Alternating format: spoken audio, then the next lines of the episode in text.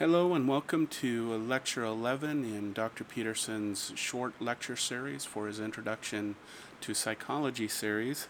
And we're wrapping up our lecture series on the different approaches and theories in psychology. And we're going to wrap up talking about four other areas of psychology that are more contemporary approaches than the previous ones. In lectures 9 and 10, we were talking about the humanistic approach in lecture 10.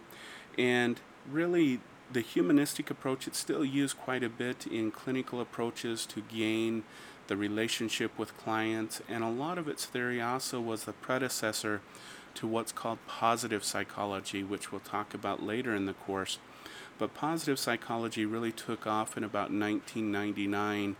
When a group of psychologists really became dismayed by psychology's focus on the negative aspects of human existence. As I've mentioned before, greater than 50% of psychologists are clinical psychologists, which focus on disordered behaviors and problems of human nature. And so the positive psychology movement said, hey, we need to pay attention to what is good about being human. So happiness, joy, performance, all of those things became of interest in 1999. And there's a good argument that the humanistic movement was kind of that start of that, and a lot of the theoretical formation in positive psychology can be rooted in the humanistic movement. As I mentioned in Lecture 9 with the behaviorist movement, it had its limitations, and we found, not surprisingly, that human beings' behavior is varied. We're not mice that run mazes or birds that just peck for food. Our behavior repertoire is much broader and just can't be narrowed down as the behaviorist suggested. And so we had to start bringing the mind back into the study of the psychology, and so this brought on one of the other camps of thought that we should talk about today, which is the cognitive revolution and the study of the mind once again. But what the behaviorist did give us was methodology and a systematic way of studying the mind. And that is something that the cognitive psychologist will continue to do, is using a more stricter scientific methodology to understand cognition. And in that, since we're on the topic of the cognitive revolution, let's take care of that camp right now. And it's really important to state, because in the 1950s and the 1960s, because of the scientific achievements of man with the nuclear age, landing on the moon, advents in mathematics, advents in physics, a lot of sciences and a lot of education assumed that man was a rational being. This became the basis for economics, it became the basis for business, it became the basis for capitalism itself. And there was this assumption that man, in all of his decision wisdom, was always making a rational decision. And a man who failed to do that was not motivated enough to do what he or she needed to do. And so it even the emotion theories that came out during that time assumed that thoughts are what created emotional states. And so a lot of the therapies from that time assumed that if you change your thoughts, you change your emotions. And even today we see some cognitive behavioral therapies that do lend to that notion. And yes, there is some ideas, but it's more of a two-way street as well. One of the things, though, that what the cognitive revolution is going to show is we're going to test the rationality of man. And what we're going to find is that human beings are more emotional driven beings than we are rational driven beings. And we are more likely to play off emotion than we are to play off critical analysis and decision making. And in fact, the most rational we are during our life, the most analytical we are during our life is between the ages of 3 months to 12 months of age, which is kind of an interesting idea. That's one where the most statistically calculating we'll ever be. But we'll get to that when we get to developmental psychology, and we'll look at the study of babies to see how that works out. So cognitive psychology has really shown us a lot about how humans make decisions, and we're not the cold calculating machines that we've always thought we were, and we're not always the rational beings that we've always thought we were. And we'll get to that when we get to cognition and memory. But another important aspect that I should note before we move on is that even when we talk about memory, our memories are based more on emotion than they are based on rational videos of it. In fact, there's not a one-to-one relationship between actual experience and our memory of it. Indeed, our memories are actually based more on the emotions we have today than the actual memory and emotions we had the day we experienced said memories. So, with those things in mind, we'll get to that, and we'll talk about things like false memories and all of those types of things when we get to that section. So, behaviorism, cognitive revolution, humanistic theory, positive psychology, and those fields. Humanistic theory, treatment, relationship between client and therapist. Two other fields that I want to talk about in this final lecture is social psychology and developmental psychology. And I'll start with social psychology because social psychology is also tied with another field in psychology, which is personality, or what's called individual disposition psychology. And in fact, in the American Psychological Association, they're under the same society. But what is social psychology? So social psychology is a study of individuals interacting with their social world. That's the best way to kind of give it a quick definition. But its theoretical base is what's called situationalism.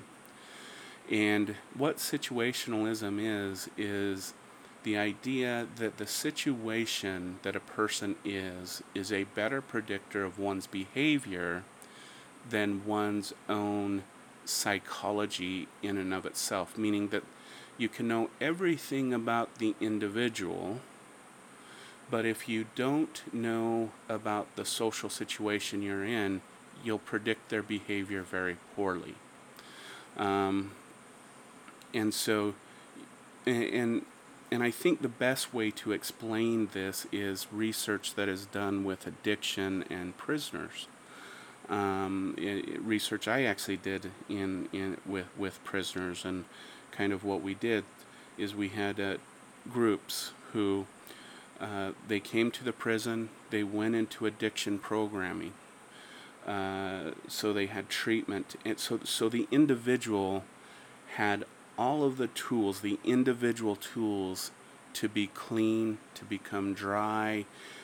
They were leaving prison with jobs in place, stability in place, all of those things. But the difference between two groups is one group of the inmates were being placed not from where they came from.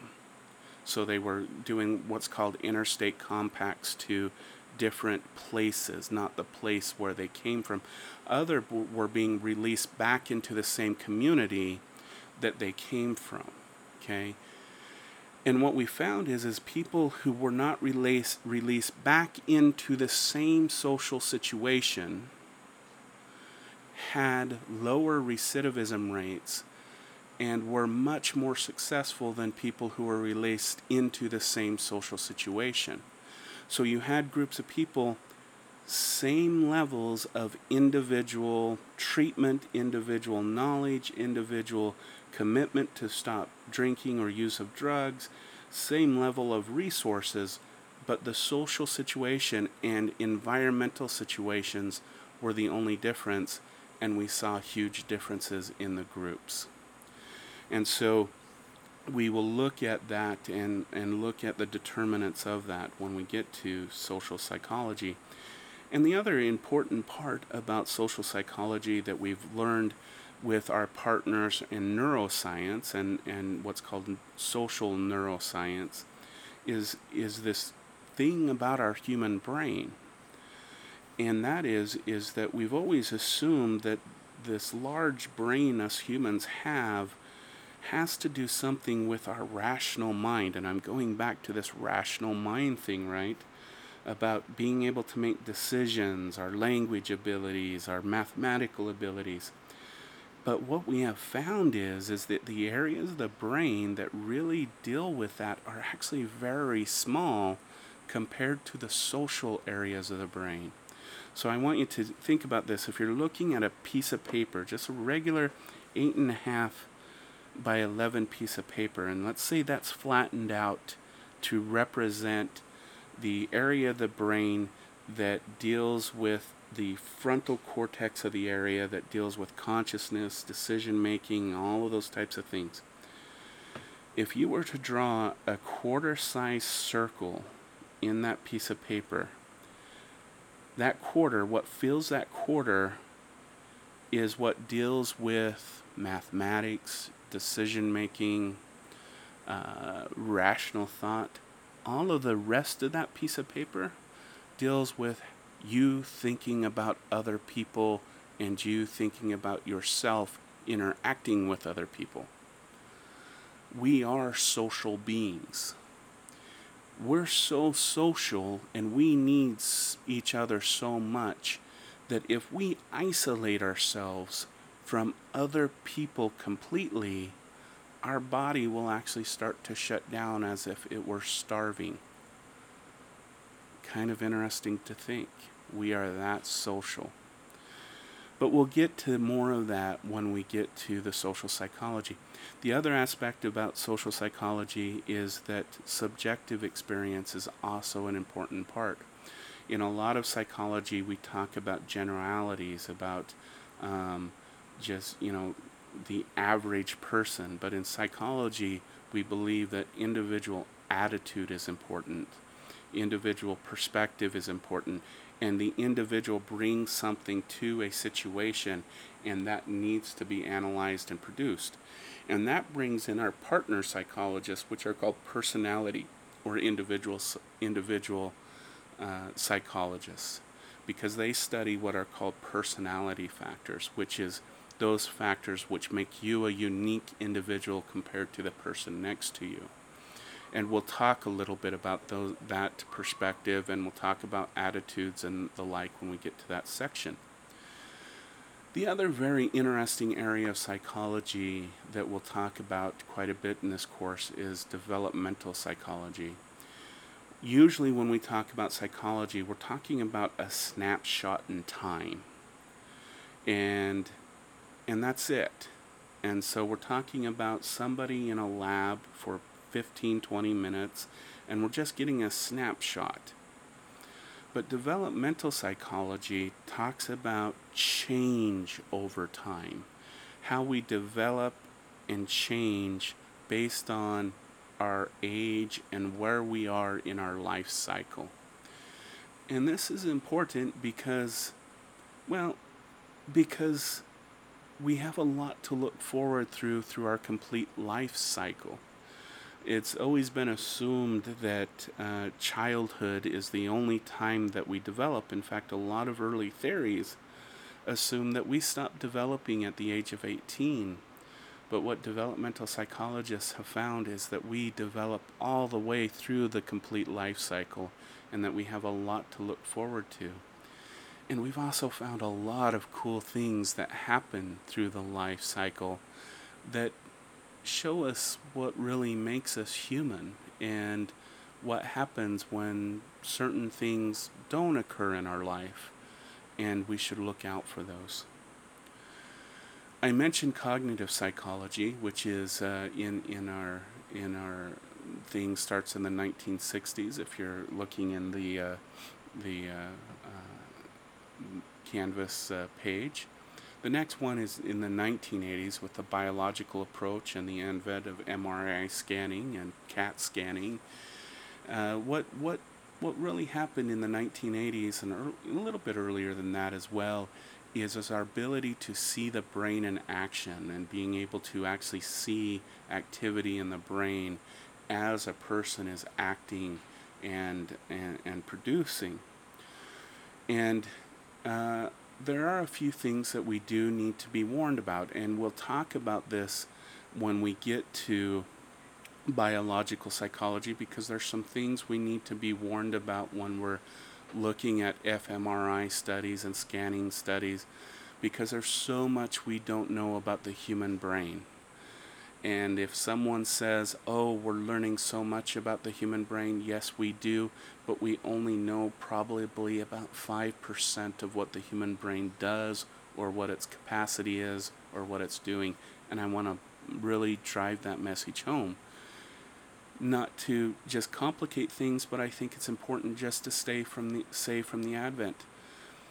In a lot of fMRI studies, most neuroscientists can't even agree on which statistics we should be using. In fact, most argue that we need to come up with even new statistical methods to read fMRI studies. There's reliability issues with fMRI studies where just recently a group of 52 fMRI studies were published for reliability, where they take a participant, they scan them at one point with an activity, and then bring them back in and scan them again doing the same exact activity, and bam, two different areas of the brain fire. And so we have reliability issues with fMRI studies. We have sample issues with fMRI studies. We also need to talk about things like genetic studies and their faults. But despite all of the issues and the faults behind MRI and genetic studies that we'll talk about and we need to be aware of, there's a lot of cool things that we're discovering about the human brain that help us understand behavioral and psychological states. And so we'll explore these, and we'll find that when we look closer to the brain, we find amazing things about human beings. And I'll just give one really, really cool example. And that's one that deals with intimate love. And I just love this series of studies. They are valid, they are reliable, and they use a good sample size. And that is, most of the theories of love have been based on emotional models. If you look pre-2010, all of them are based on this idea that love is an emotion, that's something that should be able to be controlled, something that we should be able to say when we want and when we don't want, and all of these things. And if any of you have been in love, you know it's not that simple, right? And we've always wondered why is our murders a passion when it's just an emotion? Why if love is just an emotion, do we become so obsessed with our love object? Because it just doesn't make sense if it's just a combination of these different feelings that we have. Well, they started doing some brain scans in the early 90s and into the 2000s, and they really thought that for sure when you showed pictures of someone's love objects and had them think about them or do different tasks, that what would happen is the emotion centers of the brain, the amygdala area and whatnot, would light up, maybe some dopamine areas. But they were wrong. It's kind of interesting. Brainstem areas are what light up. Brainstem areas that deal with things like heart rate, hunger, thirst light up when you think about your intimate partner. Think about this. Intimate love is not an emotion. Intimate love is a basic human drive equal to thirst, hunger, breathing, and heartbeat. And we wonder why we thirst it, we thrive for it, we try to protect it, and sometimes it makes us a little crazy. And those are some of the cool things that we have been able to take from the biological psychology findings if we use the tools correctly. And we'll talk more about those things when we get to social neuroscience and some of the things we get to look forward to. With that being said, the next step we need to talk about is the combination approach, which is the approach that we'll take from here on out in the class, which is to combine these different approaches. So from here out on the class, we're going to talk about the biopsychosocial, which I'll let you read, and then we need to talk about different approaches to understanding human nature, because there's limitations to this Western psychological approach that we have been talking about, and you'll see those limitations in the next section of the class when we talk about methodology. But I want you to read the sections on indigenous thought and indigenous psychology, because I think you'll find that that fits the missing pieces of Western thought. With that being said, welcome to the class. I hope you like this introduction to psychology, and I look forward to exploring this field with you.